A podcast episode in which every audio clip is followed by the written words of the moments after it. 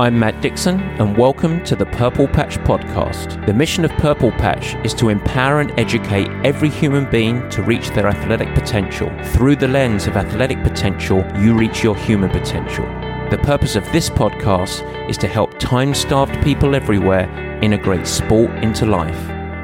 Hey, folks, today in the show, you're going to hear all about heart health with a sports cardiologist. It's both interesting and insightful.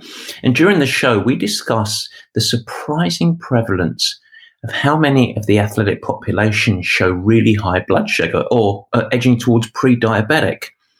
Fitness doesn't always mean performance in health and life. Now, we discuss Inside Tracker in the show and how our uncovering of the less optimal levels of biomarkers and then the following intervention around training habits and nutrition have yielded really tangible results. And you can get involved. You don't need to be a purple patch athlete. All you need to do is head to insidetracker.com slash purple patch podcast and you can go and add the code purple patch pro 25. That's purple patch pro 25. Guess what? You get 25% off everything at the store. Okay, I hope you enjoy the show. Let's get cracking.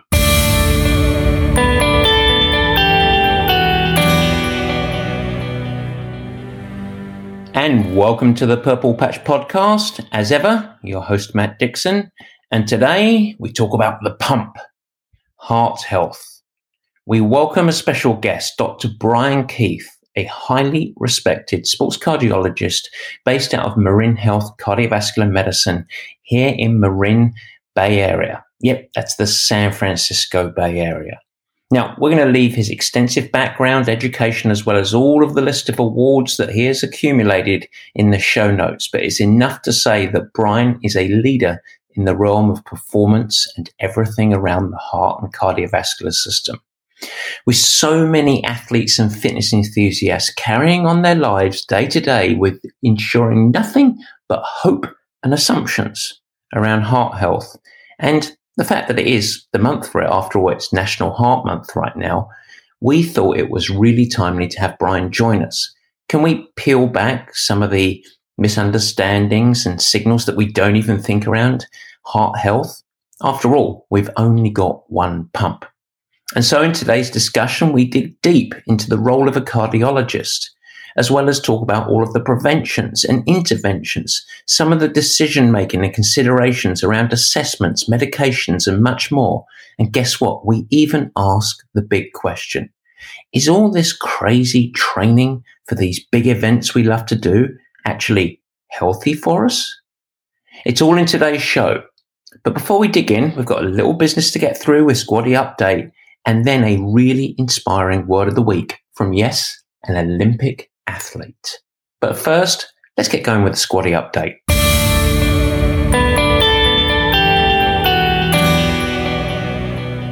Yes, folks, a squatty update, and we want to announce our open house. A lot of you folks, the listeners, have been requesting this for some time where you'd love to have a little peel back behind the curtain, get some more insights and information around how our squad programs work, our tri squad, bike squad, run squad.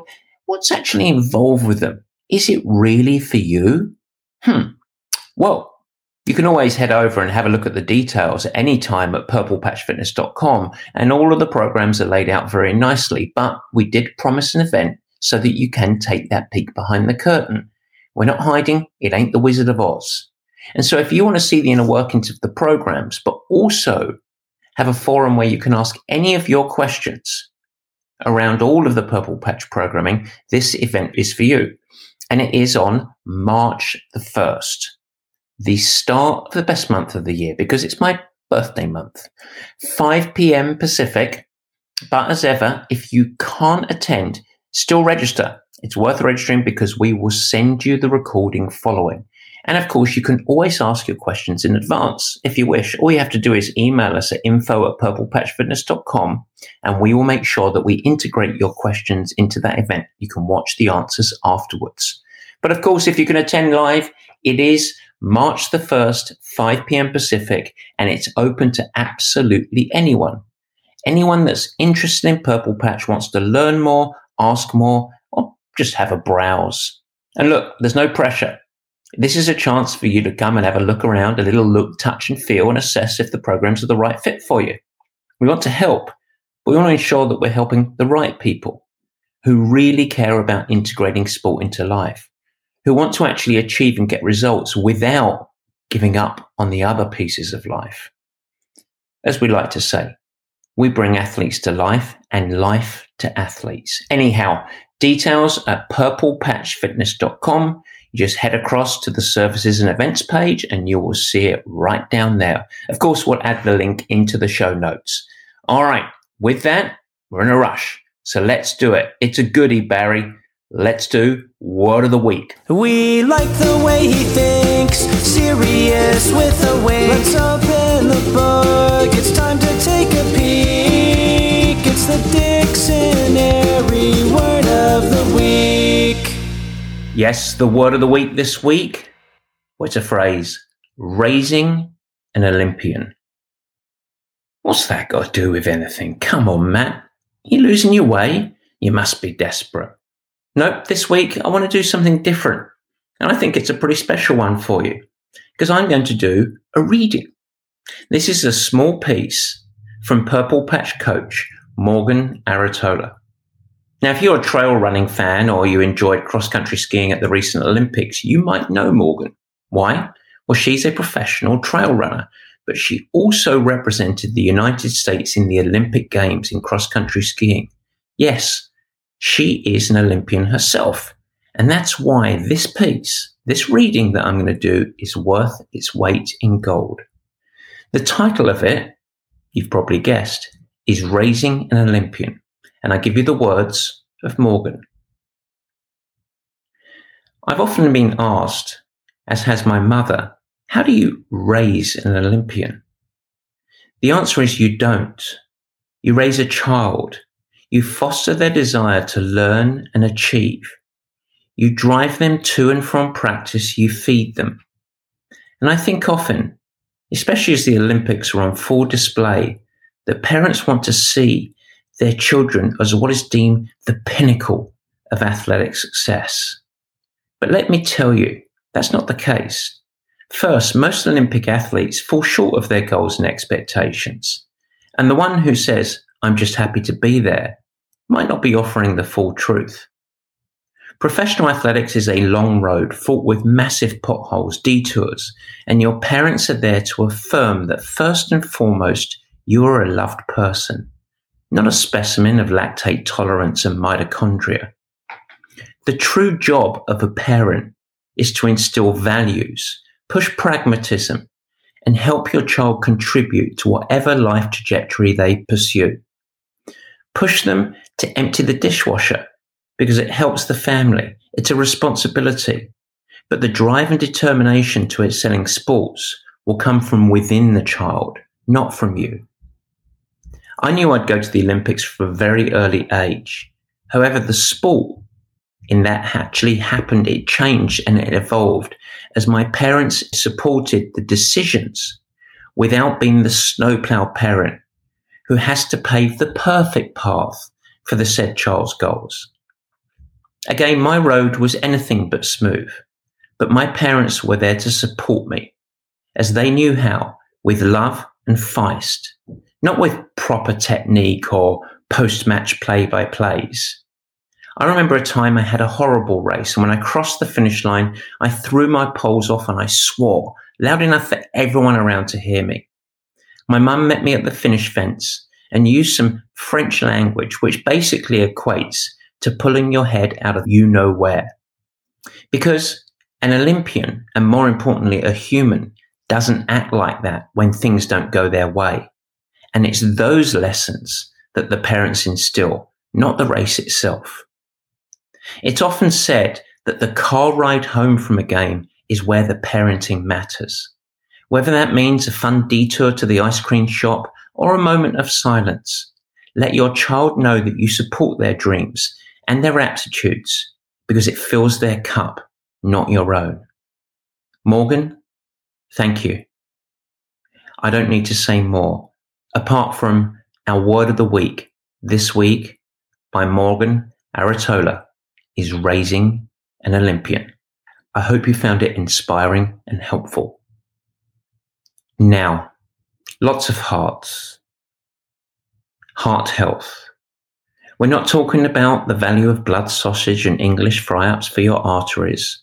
This is a discussion around performance with sports cardiologist Brian Keefe, and it is our meat and potatoes.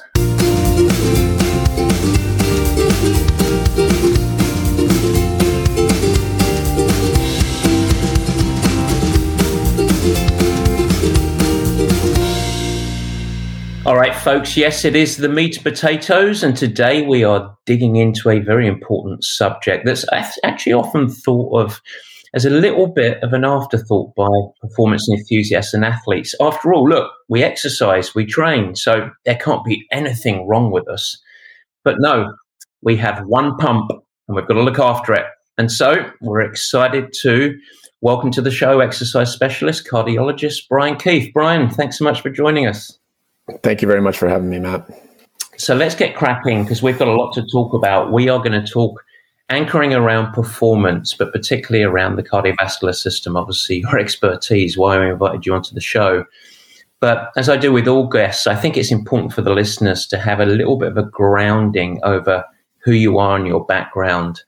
So, so why don't we start right at the uh, the beginning? Where, where did you grow up? Tell me a little bit about you know family, growing up, siblings, school, etc.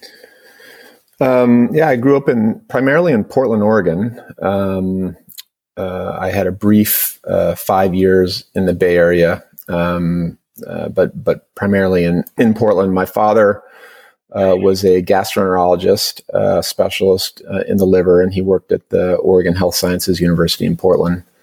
my mother was a stay at home mother, and I'm the middle of three kids.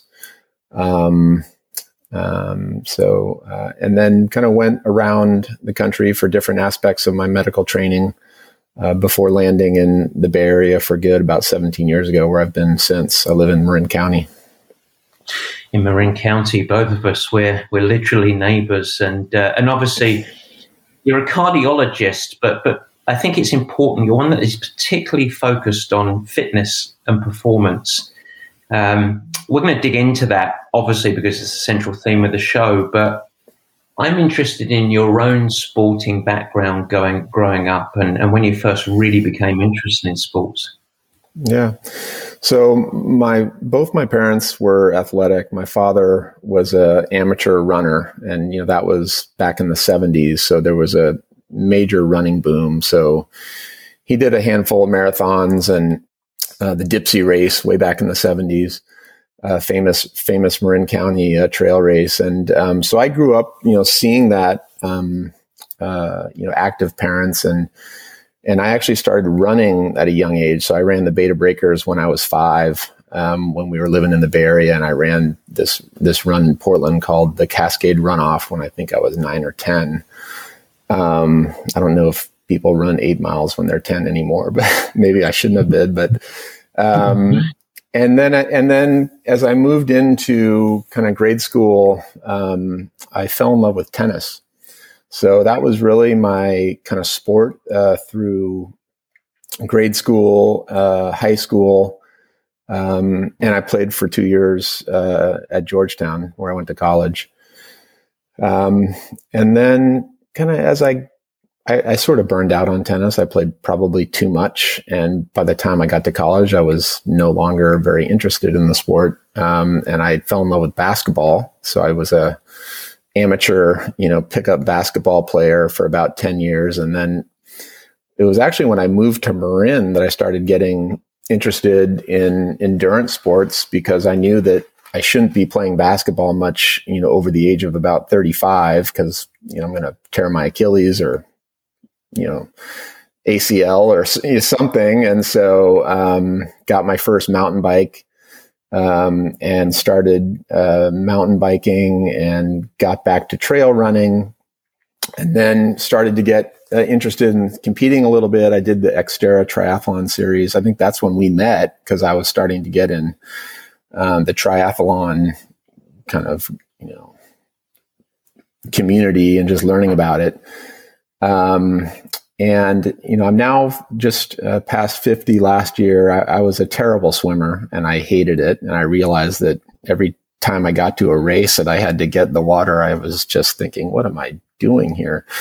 Um, and so now I just I, have mostly stopped competing and I just enjoy trail running and mountain biking. Those are kind of what I do now. So kind of a long road from, but I've always you know, and I think it started with my parents. Honestly, like just modeling you know exercise. I think you know my kids see it too. I think it's super important. But it it all started there, and I've just always been active. I've always been doing something um, my whole life so th- so there's the fitness side. Let's talk about the cardiology side. And and what was the catalyst for you? I mean, it, sounds like your doctor, your your father was a doctor. Was mm-hmm. was that the catalyst behind becoming yeah, a doctor it, yourself? It, and then what? It probably it probably was. Yeah. When I when I went to college, I didn't go to college with that in mind, and I actually uh, did not go pre med and did not have any kind of science background in college um, I was I was really interested in sports at the time. I actually thought I wanted to go into professional sports business. Was my initial thought,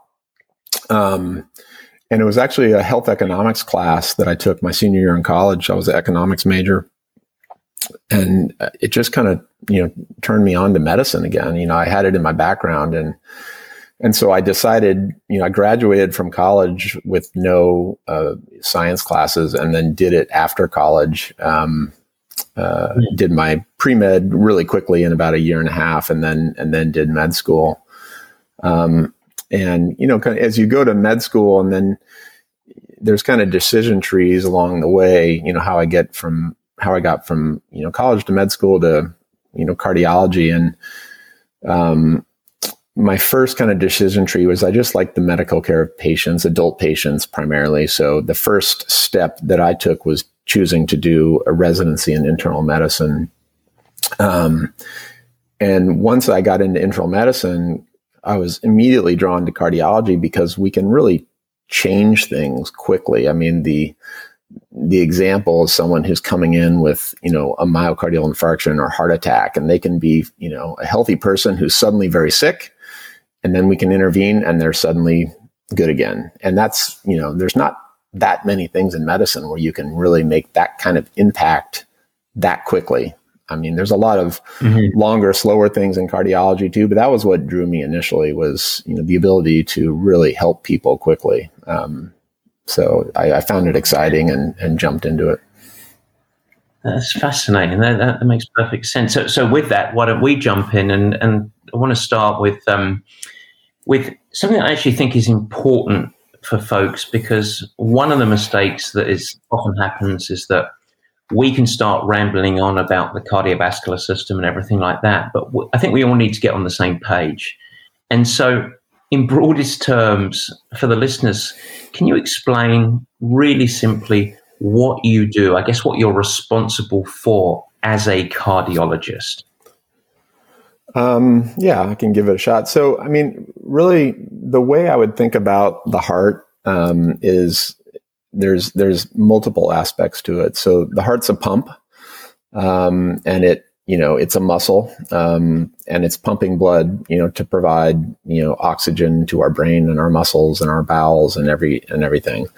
Um, so there's the heart as a pump. Um, the heart has arteries that give it it's oxygen. So there's, you know, when people think about heart attacks, they're often thinking about blocking of the heart arteries and atherosclerosis. So the arteries uh, are another important part of it. Um, there's also the electrical system of the heart. So um, ion channels in the heart cause it to beat automatically, and there's a complex, you know, set of phenomenon that happen that we don't think about that makes our heart beat, you know, 50 or 60 or 70 times a minute. And then the heart creates a pressure that goes out to our vascular system. So, you know, so the blood pressure, the cardiovascular system. So, and really, you know, cardiologists are um, responsible for kind of all aspects of the cardiovascular system, both, you know, acute emergencies that happen or, um, you know, dis, you know, dysfunction of any of those components, whether it's, you know, uh, what we call heart failure with reduced ejection fraction, which is the pump's not working, or angina or heart attack because there's atherosclerotic plaque in the arteries or, or we have spasm of the arteries. all kinds of different, you know, abnormal heart rhythms in the electrical system, high blood pressure, low blood pressure, dizziness, you know, all these kind of things. And we're both responsible for the acute management of problems related to these things. But I, I do a lot of preventive, you know, cardiology, which is another aspect of cardiology where we're trying to help people not get those things. so, you know, yeah. that's in a nutshell, that's what we're doing. We're both trying to prevent problems um, and um, helping problems when they do occur. Um, and it involves medicine, it involves lifestyle uh, treatments, it involves sometimes surgeries, it sometimes involves procedures, you know, that are not surgeries but done through blood vessels or so it's a whole wide range of things and there's multiple kind of subspecialties even within cardiology. And that that's it's incredibly helpful because I mean, ultimately, you're on the front lines of heart disease is the leading cause of death in the US still, and um, and I think that when most listeners, most folks think about heart disease, they think clogged arteries, obesity, inactivity, and and of course, big primary candidates there. But what we want to focus on today, because of who we are talking to, who we're educating, is performance minded folk. And so I guess when when we if we can today, I want to almost put to the side the clogged arteries in the classic sense, like all of the stereotypes of it. And uh, and I know that that's probably uncomfortable, but I want to sort of define what we're going to discuss today around the fitness side of thing, like gender, fitness, age range, symptoms. What what, what are sort of some of the when when you think about a performance minded discussion on cardiology. Who are we talking about here? Um, you know, my my thought. You know, I practice in what I call sports cardiology, and you know, in my mind, um, everyone's an athlete at some level. some people don't know it, um, but there's no reason anyone's not an athlete. You know, you might be an athlete who just goes for a you know ten minute walk every day. That's your exercise. So, um, but as we move up that you know um, volume and intensity of exercise, then we start talking about perhaps some more of your clientele, which might be, you know, someone who's a more performance minded athlete. So, um, a lot of the components of of how I think about people is very similar from the couch potato to the elite athlete. Um, the symptoms can be similar. It could be, you know, uh, an endurance athlete say, might say, you know, I, I, I used to be able to run, you know, a 630 mile and it's only two years later. And I, you know, I came back and I, I'm out of breath running an eight minute mile, you know, or, but the couch potato might say, I get out of breath walking up the steps. The phys, the, mm-hmm. the pathophysiology of that could be very similar. So, um, so I, I think a lot of what I do, I mean, you need to understand people's exercise, but um, the performance athlete in many ways is similar to everyone else. It's just they're doing, they're testing their heart uh, at a much higher level, which is good in my mind because you're going to know about a problem much sooner um, because you're you're you know really testing the equipment at a high level. Yeah. No. Okay.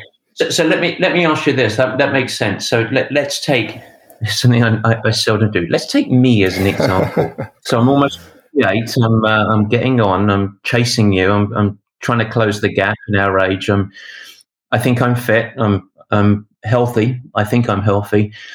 Former elite athlete. Now I exercise absolutely daily.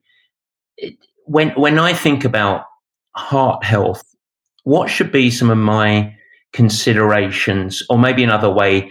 What are some of the things that I, I, am on the face of it, why should I care about heart health? I know that sounds very coarse, but what are some of the common considerations that someone like me should think about? Yeah.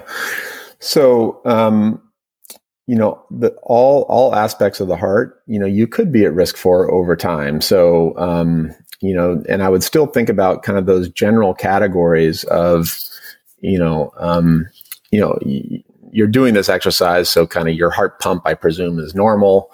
Um, so I wouldn't wouldn't necessarily be concerned about that unless in a, a evaluation you told me you had had some major drop in performance.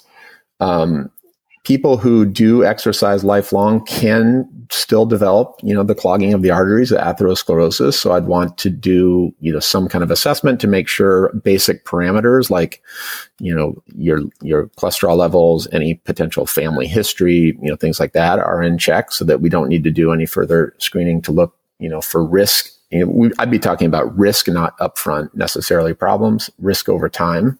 Mm-hmm. Um, I have many athletes who don't know that they have high blood pressure. So, you know, um, that would be something to think about. And, and then the electrical system, I have, you know, one thing that, you know, we can talk about, you know, down the line here is that, um, there are a lot of arrhythmias that can occur in, um, long time endurance athletes. And that's, that's the one kind of caveat I'll tell people is listen, men more than women, but long time endurance athletic men have a higher propensity of developing a very common arrhythmia called atrial fibrillation in their you know 50s or 60s maybe earlier than others might. So for me if i were evaluating you know you or someone like you as a patient you know it all starts with just the basic sit down talk let me hear about your whole exercise history what kind of volume you've done over your life, you know, what, if any, symptoms you might have, you know, examine you, listen to your heart and lungs and do a, you know, standard cardiovascular exam and then do at least some screening evaluation with a, you know, standard 12 lead EKG, which is an easy, non-invasive, you know, three minute test and some basic lab work to look at, you know, cholesterol and, and think about, you know, do you have, you know, we think in cardiology a lot about 10 year or lifetime risk. You know, do you have lifetime risk of cardiovascular disease? I, you might want to still be running, you know, doing endurance sports when you're 80. I have patients doing that. So like, I'm not just worried about how are you going to do from now until you're 60. I might want to think, Hey, let's, let's, let's look at your lifetime risk because you may want to, you know, be doing endurance sports in your 80s. So history physical EKG lab work. And, and in some ways, if someone like me says, yeah, I do want to be doing that in my 70s and 80s, um, there's a, a, a chance that you could uncover something along either family history risk or the way that my progression is potentially mm-hmm. going that is a potential future roadblock to me doing that and you can get in front of that. That's that's that's sort of one thing that you would be able to do. Talk, talk to me about that a little bit. Yeah i mean there you know it it's not common in a very healthy you know person your age that we would uncover something but you know it's it's possible you know listening to one's heart i might hear a murmur um, which could uncover hey maybe you have some valve disease that you didn't know about that's early um, or your EKG may show an abnormality if you've never had an EKG. And it's like, whoa, what's, you know, we, we should investigate what's going on with this. So it is about, yeah, it, it could be finding something early and preventing and, and even, you know, something like, you know, a lot of, you know, people tend who are kind of athletes have been healthy their whole lives don't tend to see doctors that much other than for like, you know, minor things. So it could be that, you know, you have a cholesterol of, you know, 350 and you've just never had it checked, you know, so there's, that might mean later lifetime risk. So, um, there is, uh, you know, in a healthy person, I want them to remain healthy, remain active, um, and be able to exercise as long as they still can and enjoy it. T- t- talk to me a little bit about the, the, I've had over the last oh I don't know five five years or so a higher than I would have anticipated uh, series of, of athletes who without really under, uh, appreciating it were, were underperforming or something was off but they, they never tied it back they tied it back to well maybe I'm tired or maybe I need to look at my nutrition and suddenly they realize and, and, the other thing maybe, maybe my battery needs changing on my heart rate monitor. And um, the ultimate di- diagnosis is arrhythmias. Um, in the athlete population i want you to dig into that because that's um, that's something that is uh, i don't want to say common but more common than many athletes appreciate. So, uh, so talk to me about that and explain what's going on there. Yeah i, I think probably the one, the most common arrhythmias that athletes might have. You know, I mentioned atrial fibrillation. That's going to have a big um, impact on an athletic person um, if they're having atrial fibrillation. What the the normal electrical system, we have something called the sinus node, which sits up uh, around our right atrium, and that's that's kind of like our internal pacemaker. And then the signal, electrical signal, starts there, and then it spreads out through the heart cells, and the heart's going to beat in a very synchronized way. The atria, left and right atrium, are going to pump blood into the left and right ventricles, and it's going to be synchronized. Um, and the heart rate's going to go up in a very kind of smooth fashion when you exercise and you increase the oxygen demands for your muscles. Um, and that's that's kind of the normal is you start at if you're an athletic person maybe at in the 40s or 50 beats per minute or 60 beats per minute and it's going to go up to some kind of pre-specified peak heart rate in atrial fibrillation what happens is electrical signals um, uh, uh, become very disorganized in the atria. Often it starts uh, in a, a vein um, which which uh, uh, drains into the left atrium, the pulmonary vein, um, and the atria start fibrillating, so beating you know 300 times a minute, and you lose synchronicity between the the atria and the ventricle, and that will drop someone's cardiac output by 30%, um, you know, plus or minus some mm-hmm. amount. So that will cause an immediate lack of exercise capacity. Um, that type of arrhythmia, atrial fibrillation, tends to be a little higher in long term endurance athletes, probably because there's a number of factors, um, but probably in part related to you know endurance exercise is a higher volume of blood going through your heart you know, when you exercise, um, at least kind of fivefold. And the atria are kind of thin walled structures. So the, there's multiple kind of physiologic explanations, but the simplest one might be to just think the atria just gets a little bigger over time in athletes. And that's in part mm-hmm. going to cause abnormal heart rhythms to be a bit more um, common than they otherwise would have if you weren't doing that level of exercise. There's other kind of mechanisms going on as well that can cause atrial fibrillation. There's other kind of um, arrhythmias that can affect athletes. Um, uh, X cells in the heart can can beat out of turn, but not as disorganized as atrial fibrillation. Something called PVCs or premature ventricular contractions that maybe people would hear either the acronym or the term. Um, I'd say atrial fibrillation and PVCs would be the two most common things that I might hear about from athletes. And can be corrected, yeah. They use they can be corrected, yeah, yeah. I mean, okay. oftentimes, you know, uh, athletes, you know, true like the you know, someone like you or, or some of you, the, your your clients and, and athletic people do not do as well with medications as as other people do because the medications can suppress performance or you know the the classic medication that is used for abnormal heart rhythms is called beta blockers and they they block the effect of adrenaline on the heart to some extent so it will suppress the heart rate from going up which makes it it's hard to feel good exercising if your heart rate response to exercise is suppressed so um, for some of these arrhythmias in athletes, sometimes catheter based procedures to try to eliminate the arrhythmias we call ablation can be um, uh, the mechanism of treatment. You, you, talked about medicine, so I, I, I, want to ask a question around cholesterol. Um, we have a lot of athletes who uh, who and maybe later coming to exercise and training, as I like to say, rather than exercise, training is structured and progressive, exercise is random. But um, coming to it maybe a little bit later in life and have some form of high cholesterol or other factor and are put onto lipid lowering medications. A lot of them are really resistant to those. There, there's a real anchor on, I want to get off lipid lowering medication. Those what, what's your perspective on those? What's the good, bad, and ugly around those medications?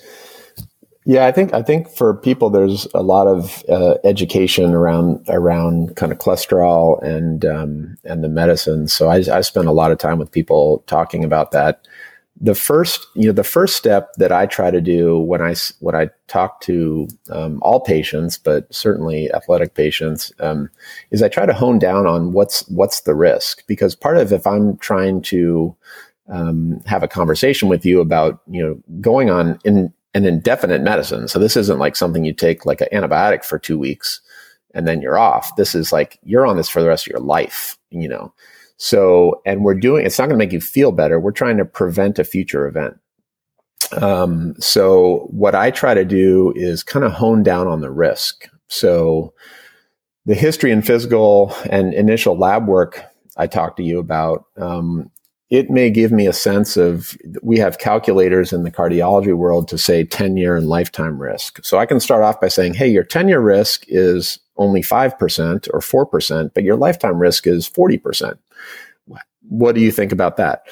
Um, and then I may do some further, you know, imaging test. Um, there's something that we may chat about later called a calcium score that looks for any um, uh, early plaque buildup uh, w- in the heart arteries, which can also kind of sometimes, you know, I call it personalize the risk a little bit more. I may be able to get a little bit better information. And so once I do that, then I can just have a, you know, informed discussion uh, and talk to, about the medicine choices if I if I think it's worthwhile, if the cholesterol is high enough and I think the risk is there.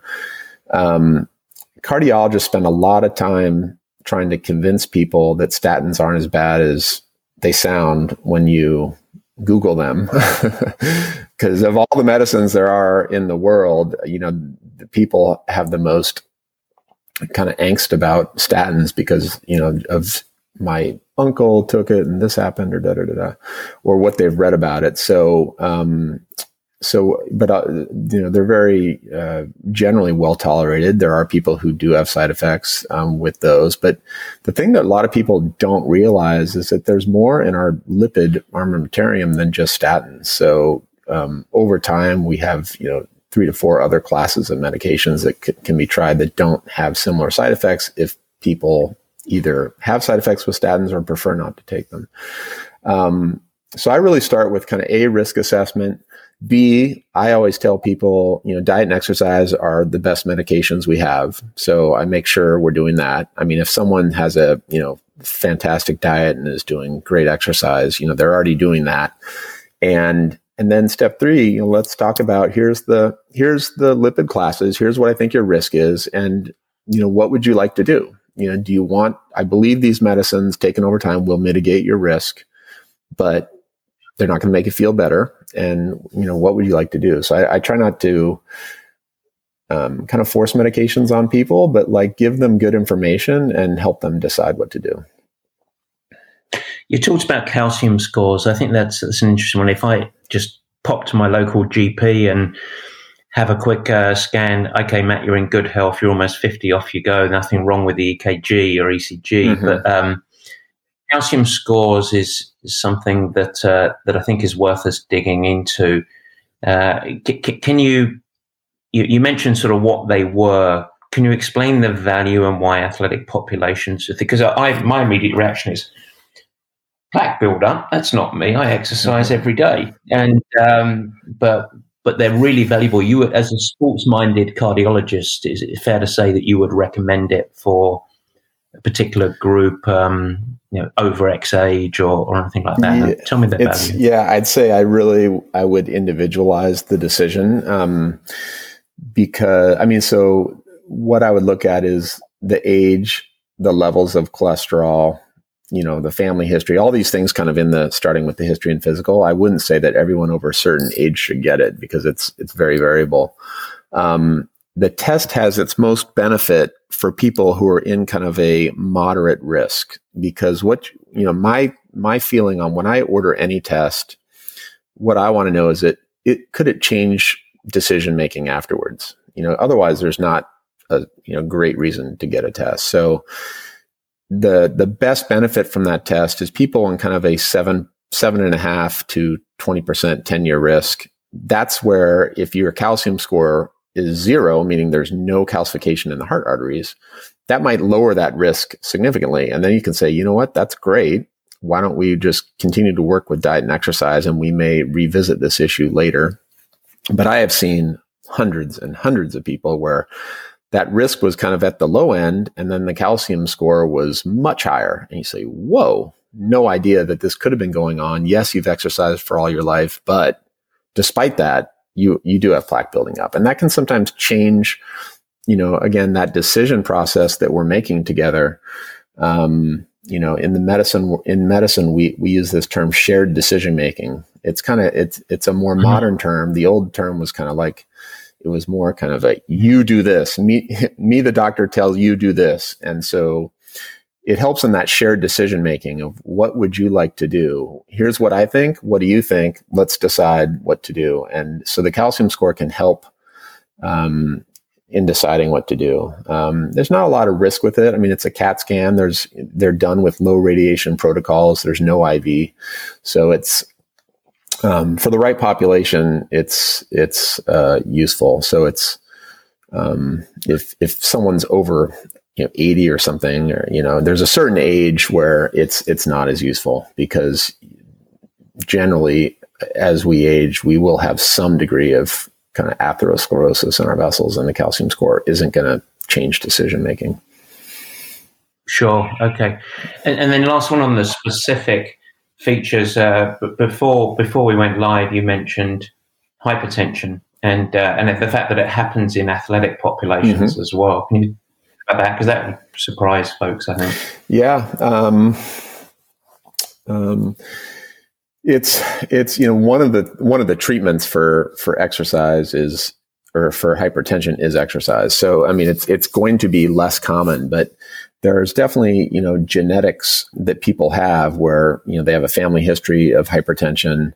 Um, uh, they may, you know, they may be, uh, there may be reasons, kind of exogenous reasons for hypertension. There could be, you know, too much alcohol, too much salt, you know, um, too much stress going on. And certainly in athletes are not immune to uh, any of those.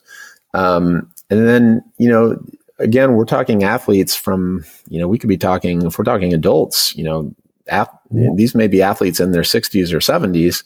And, um, you know, our arteries do get stiffer over time, and hypertension does become more common over time. So, um, I've, you know, I think I think it's good, you know, just to again these kind of simple screening things of history and physical, you know, just make sure you get your blood pressure checked um, and make sure it's normal. You know, don't don't assume it because uh, it it's it's more common than people think.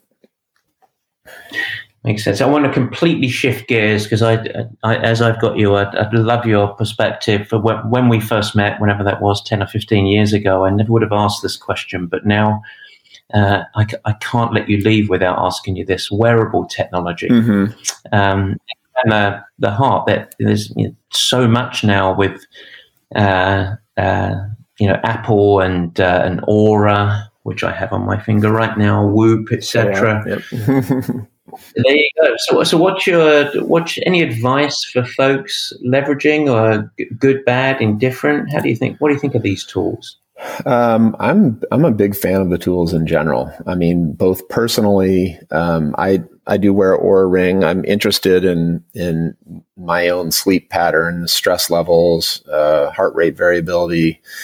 Um, kind of out of interest because I'm also a doctor, so I like to just know things. Um, um, so it's interesting that data hasn't really crossed over in terms of like you know the whoop the whoop straps or the Oura rings into the medical world. So there's not yet easy platforms where doctors have any setup where they can be analyzing this data and like be alerted that hey you know matt dixon's heart rate's 20 points higher than baseline. Let's give him a call and check in on him. Like are you sick? What's going on? Yeah.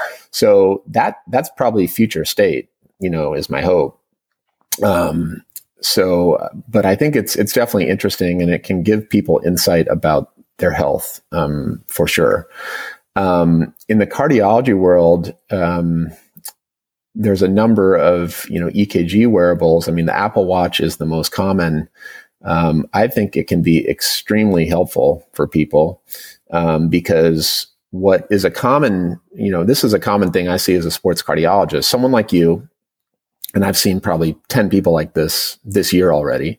They're out for a bike ride and all of a sudden they can't go up the hill. They're like, I just feel, you know, or their their buddies pass them. That's these guys I ride with. I usually, you know, I'm the first one up the hill. Two weeks ago, I couldn't like I couldn't get up the hill. I felt out of breath. Da da da da. Um, and my heart rate strap seemed off. You know, and if they just had an an Apple Watch, if they just did an EKG, they could show it to me. And then I've I've just like, okay, you were in a normal rhythm. Great. It wasn't that. Or you were in atrial fibrillation. There, there it is. So um, most of my patients, after when they come in, I if they don't have one, I say I show them mine. I show them how to do an EKG, and I say we'll do some initial evaluation. But if we don't find anything, this may happen again in six months. Next time, do an EKG and send it to me so I can see. Um, and there's also other um, another product I use a lot is the Kardia, which now uh, which has like a you know a, similar thing that you can do an EKG with your fingers and and transmit it to your phone and send it to your doctor. So I think the rhythm assessment for those is very helpful, and I've seen hundreds of patients who've made their own diagnosis through these technologies just in the last couple years. I mean, I have I have patients in their late 80s who know when they go into atrial fibrillation because of their Apple Watch. It's pretty, it's pretty incredible. Hey, folks, let me just interject here into the conversation a little bit. Let's have a little breather because I want to do a very short reminder. A massive part of performance is about nailing the basics, as we like to say. But what we're really saying here is remove some of the noise, the distraction, trim the pieces of the puzzle that don't actually yield results. And this is actually central to our relationship with Inside Tracker. Our athletes get insights into their biometrics and then scientific advice over where they should focus their efforts. What are the quote basics that they should nail? And then they get to track to see whether it's actually yielding results. And guess what? You can too. InsideTracker.com slash Purple Patch Podcast. And for you guys, the listeners, 25% off everything at the store. All you need to do is enter the code Purple Patch Pro 25. That's Purple Patch Pro 25. And it is 25% off. All right. Now, with that little breather, it wasn't enough time for a cup of tea. It wasn't even time for a quick potty break, but we are going back. Enjoy the rest of the show. Take care you're not a normal cardiologist. I put you up there on the podium mostly because you've helped so many purple patch athletes over the years. And um, whenever I have anyone that is athletically inclined that needs some form of counsel or intervention or, or discussion around heart health, I, I, send them directly to you. You are, in my world, the man. But um, a lot of folks are geographically dispersed and listening to the show all over the world. How important do you think it is for listeners to really try and connect with a cardiologist that either has your expertise or at least is anchored in an athletic mindset? Yeah, I, I mean, I think it it's um, it's hard to find those people. Honestly, like sports cardiology is is kind of a burgeoning uh, area of cardiology, and there's the American College of Cardiology now has a, a sports cardiology section, and there's an annual meeting, and there's definitely cardiologists who share the interest. Um, there's not, to my knowledge, a list of people where you could look that up and say, so it's going to be word of mouth. I think for the most part, you know, an initial evaluation with, with a cardiologist is, is, you know, we do do the basic, you know, things of like history, physical labs, EKG. You know, we have these, you know, heart patches that you can wear that's like a rhythm patch for a week or two. There's some very basic analysis. I think if it gets more complicated or maybe the recommendations don't make sense to the patient, that's where sometimes really trying to look into a person who has that specific interest. Um, but but I think you know for the most part, like you know, a good cardiologist is is more than adequate for you know assessment of of most most issues. Um, it kind of gets it, yeah. Super. No, that that that that's great. I've got, I've got t- two more questions for you, I think, and um, uh, th- this one is maybe a little bit outside of direct um, expertise, but I'm very interested in your thoughts on this. And my, my case study to ask this question is uh, is uh, as an athlete I coached for several years, Sami Inkinen, nicknamed Sami the Bull. He became amateur world champion in triathlon, but he's literally succeeded in almost every endurance challenge. And the reason we start with that is, you know, he, he was a uh, a very successful tech founder, started a company called Trulia, great guy. And right when he was the at, really at the peak of his athletic prowess and accomplishments, he had a routine blood panel and it showed that he was pre-diabetic. And now that was the catalyst for him to go on and create his new venture now, Virta Health, which is seeking to reverse type 2 diabetes. But the point is that Sami's case of really healthy and suddenly incredibly high blood sugar. He's not alone in that. And and and in fact, recently, you know, we we have a lot of athletes go through the Inside Tracker platform, and while it's medical assessment, we've had a, a startling amount over the last few months that have returned back results with really really high blood sugar levels. And so I'd, I'd just love your broad perspective on on that element and you know, insulin uh, resistance, glucose intolerance, diabetes risk amongst athletes, particularly endurance athletes, yeah. of course. Yeah, I think I agree with you. I, have seen this in my patients as well. Um, people who are active and fit and um, have, you know, the the current definition of, you know, glucose intolerance or or what sometimes is called prediabetes is a fasting uh, blood sugar over 100. I've seen a, many people with that. And and insulin resistance um, it's a complex you know phenomenon that you know definitely has a genetic component. Um, it, it, starts very young and it starts often many years before that fasting glucose becomes abnormal. Um, so uh, it's it's um, you know related to kind of how our body processes sugar how it deals with insulin you know how much how much body fat we have um, how many carbs we eat, how much exercise we do. But but being an athlete does certainly, as Sami's case indicates, does not make you immune to developing it. And um, and so it's another part of you know uh, my evaluation. You know, I'm always getting a fasting glucose in that initial screening evaluation, and I think sometimes the the message people hear, you know, from um, from doctors, it's you know it's it's a big risk factor for heart disease and it's part of it is mm. you you may be at risk for getting diabetes if you're glucose intolerant but it's also a big cardiovascular risk factor in and of itself so starting you know for for athletes a lot of it goes starts with you know their diet is really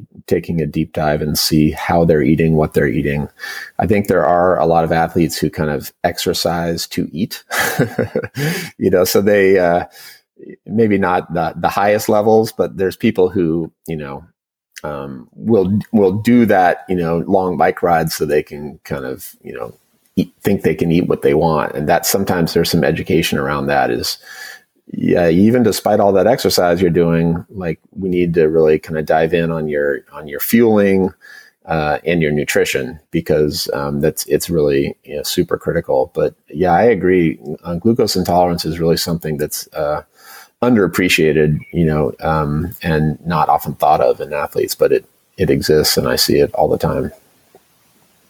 I, I think that sort of train to eat mindset that that that that is really common. You know, we always talk about nutrition as being one of our four pillars of what the program constitutes, but just because you exercise doesn't make you be, you know immune to all of this stuff and it's interesting. Just there's a team at Inside Tracker, and obviously the show's not about these, but uh, that they've been very kind. They are anonymously tracking our progression around some of these factors. One of which is blood sugar.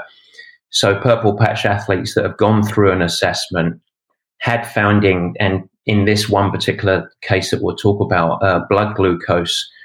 Uh, then gone through an intervention, typically around nutrition and maintaining their exercise, and being able to really move the needle back to a positive direction. I think our average gains over four months was something like 27%, which is really important stuff. And so having that, and, and that's a non medical intervention. That's basically course correcting because a lot of these athletes pump themselves full of sugar, sometimes it, because they need to during training, but then have such a carb heavy diet in the rest of their life. And, uh, and it's in, in, many ways, it's a sleeping giant. That yeah, yeah. One, yeah. So I, I agree. And, and one thing that, you know, you know, again, there's, we're thinking about kind of athletes as anyone who exercises, not, you know, not just kind of your clientele who's maybe more competing or at a higher level is that what I see a lot um, is that there's a lot of people who exercise always super hard you know, so if you talk about kind of exercise zones like one through five or whatever, however you call it, they do way too much zone four and zone five exercise. And the classic example is like, oh, I'm going to jump on the Peloton and I'm going all out every single time I do it. I'm doing these classes, go, go, go, go. But I think getting back to this concept of glucose intolerance is a lot of people ignore some aspects of their you know physiology and exercise n- namely kind of lower intensity exercise, zone two exercise. And, and that's, I, I am counseling people all the time on more zone two exercise and especially these glucose intolerant people. And, you know, if they've gotten to type 2 diabetes, but really for everyone, because at that lower level of exercise, your muscles are utilizing fatty acids as their fuel, and it has a massive impact on glucose intolerance and, and diabetes. So that's really one of the pillars of treatment um, for these for the glucose intolerant, whether it's you know patients or athletes, um, is to I'll do cardiopulmonary exercise testing and know their zones, tell them their zones, whether it's heart rate, watts on the bike, speed, running, or some combination of both, and really you know prescribing them you know, three or four hours of zone two exercise every week, or even more if they're willing to do it. Um, and that, mm-hmm. that's going to have a huge impact in addition to, you know, more education on fueling and nutrition, um, to improve kind of their metabolic risk profile. Last question. Ironman athletes, ultra marathons, trail runs, um, the Haute Route, which I'm doing with my mate Pete, they bike race through the Alps in the summer. Is all this stuff healthy? That's a that's a great question uh, to which we don't really know the answer. So, in I think you know a lot of the the data on exercise looks at kind of smaller volume um, of kind of low to moderate intensity exercise and shows clear mortality benefit when you look at populations of people. Um, but we're talking kind of like two to maybe four or five hours per week, something something in that ballpark. Um, as we get out to kind of volume of exercise, sometimes people talk about met hours per week, you know, something of that nature. But Mm-hmm. It's um, there are studies that look at people, you know, multiple studies that are not kind of definitive, but say you you go at the end of a Ironman triathlon and you measure cardiac markers of injury, something called the troponin, which is a blood test that we would do if, if we're looking for a heart attack. So you measure a blood test called troponin. You do an MRI of the heart after someone just completes the triathlon we will see things like the troponin value being mildly elevated. We will see acute dysfunction sometimes of the chambers of the heart, the right ventricle, which is a more thin walled structure. Um, so we'll see some markers that, whoa, that's maybe not perfect for the heart. Um, we see recovery of that quickly. Um, but then the question is if that's done repetitively, you know, is there potentially a risk of injuring the heart long term. So that it's sort of a controversial topic within cardiology. I think that in my mind, there probably is a dose of exercise per day or per week that crosses the line into not good. I mean, we can imagine if you told me, Hey, you know, Brian, did you, I go for a 10 hour bike ride every day? I'd say, you know, Matt, I don't think that's going to make you live longer. you may, you may need to yeah. see a counselor, you know. So, but if you said I, if I ride my bike for an hour a day, I'd say, great, perfect. You know, there may be some point in between there where there's a line that's crossed that you, you know, whether it's atrial fibrillation, whether it's, you know, a risk of um, developing. There are some people who I've seen who get kind of almost like a, a, weakening of the heart muscle from exercise. Probably there's a genetic component to that as well. But so, you know, my feeling is there's a lot of benefits to endurance exercise that go beyond just trying to live longer. We were chatting about that earlier. Um, I mm-hmm. did the Leadville uh, trail race uh, twice, and I didn't do it because I thought it would make me live longer. I did it because um, it was a big challenge. It was really fun. I like having a goal and I trained for it. And I was proud when I was done. I actually didn't enjoy it either time during the race itself. Uh, but you know, so I think there's a lot of kind of psychological benefits that come from from being involved in endurance sports. Um, and most of my friends who I run with or, or ride with, we kind of joke about it. We know it's there. Like I, I, I run with like, you know, a group of five doctors every week and we've joked about it. We know we might have AFib later, but we, we like what we do. So, you know, it's, so I think there's, I think yes, there may be some, there's a threshold where, um, exercise, uh, can be damaging and we don't know where that is. Um, but you know, it's there's not too many patients where I'm I'm trying to get them to back off on exercise. There are some, you know, I do see some people where it's like you're doing too much, but um, if if if I had that problem with all my patients, I'd be a happy man because it's usually trying to get people off the couch. It, it reminds me of a of a great saying um, uh, that we use at Purple Patch, which is everything in moderation, including excess, and um, and and it, it, sort of comes back to the ultimately the most pragmatic level.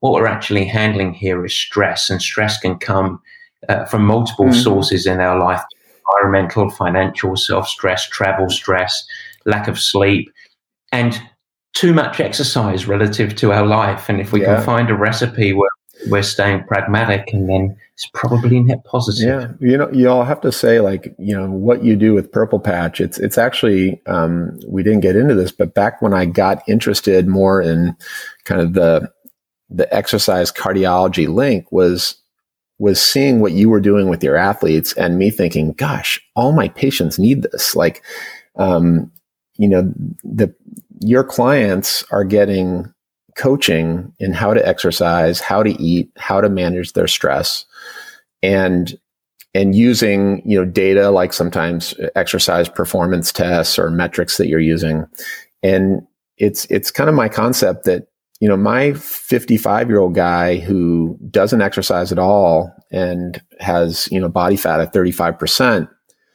he could use Coach Matt to get him doing any exercise, working on his diet, you know, and, and, as a doctor, you know, cardiologists can't always do all that.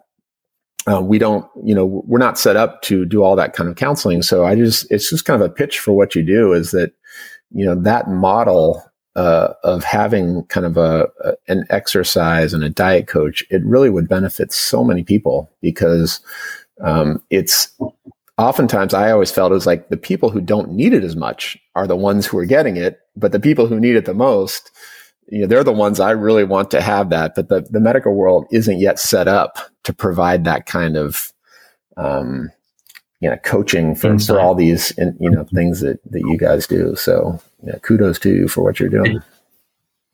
Did, did you hear that, listeners? You all need a patch. and the, uh, you know what? It, it, makes my makes my heart flutter, and it is uh, it is American Heart Month. But um, we like to say a Purple Patch that we try and uh, bring athletes to life and life to athletes. So um, that's a that's a nice way to end. But Brian, thank you so much. It was uh, so insightful and interesting, and I guess I bet one big takeaway is uh, you can be as healthy as you like. You could be charging towards your goals, but it might be uh, for most of us, just a good thing to pause and reach out to our cardiologist and have baseline assessment and uh, and check that everything's in order. I think that you would endorse that, yeah. Absolutely. Thanks so much for listening. This has been the Purple Patch Podcast. If you like what you hear, we'd really appreciate it if you share with your friends and even go the extra mile and head over to Apple Podcasts to subscribe, rate, and review the show. The Apple Podcast link is in the show notes. Your support and positive reviews go a huge way in increasing our visibility and also the exposure to time starved people everywhere who want to integrate sport into life and ultimately thrive. Don't forget, you can also follow us on Instagram, Facebook, and Twitter. Cheers!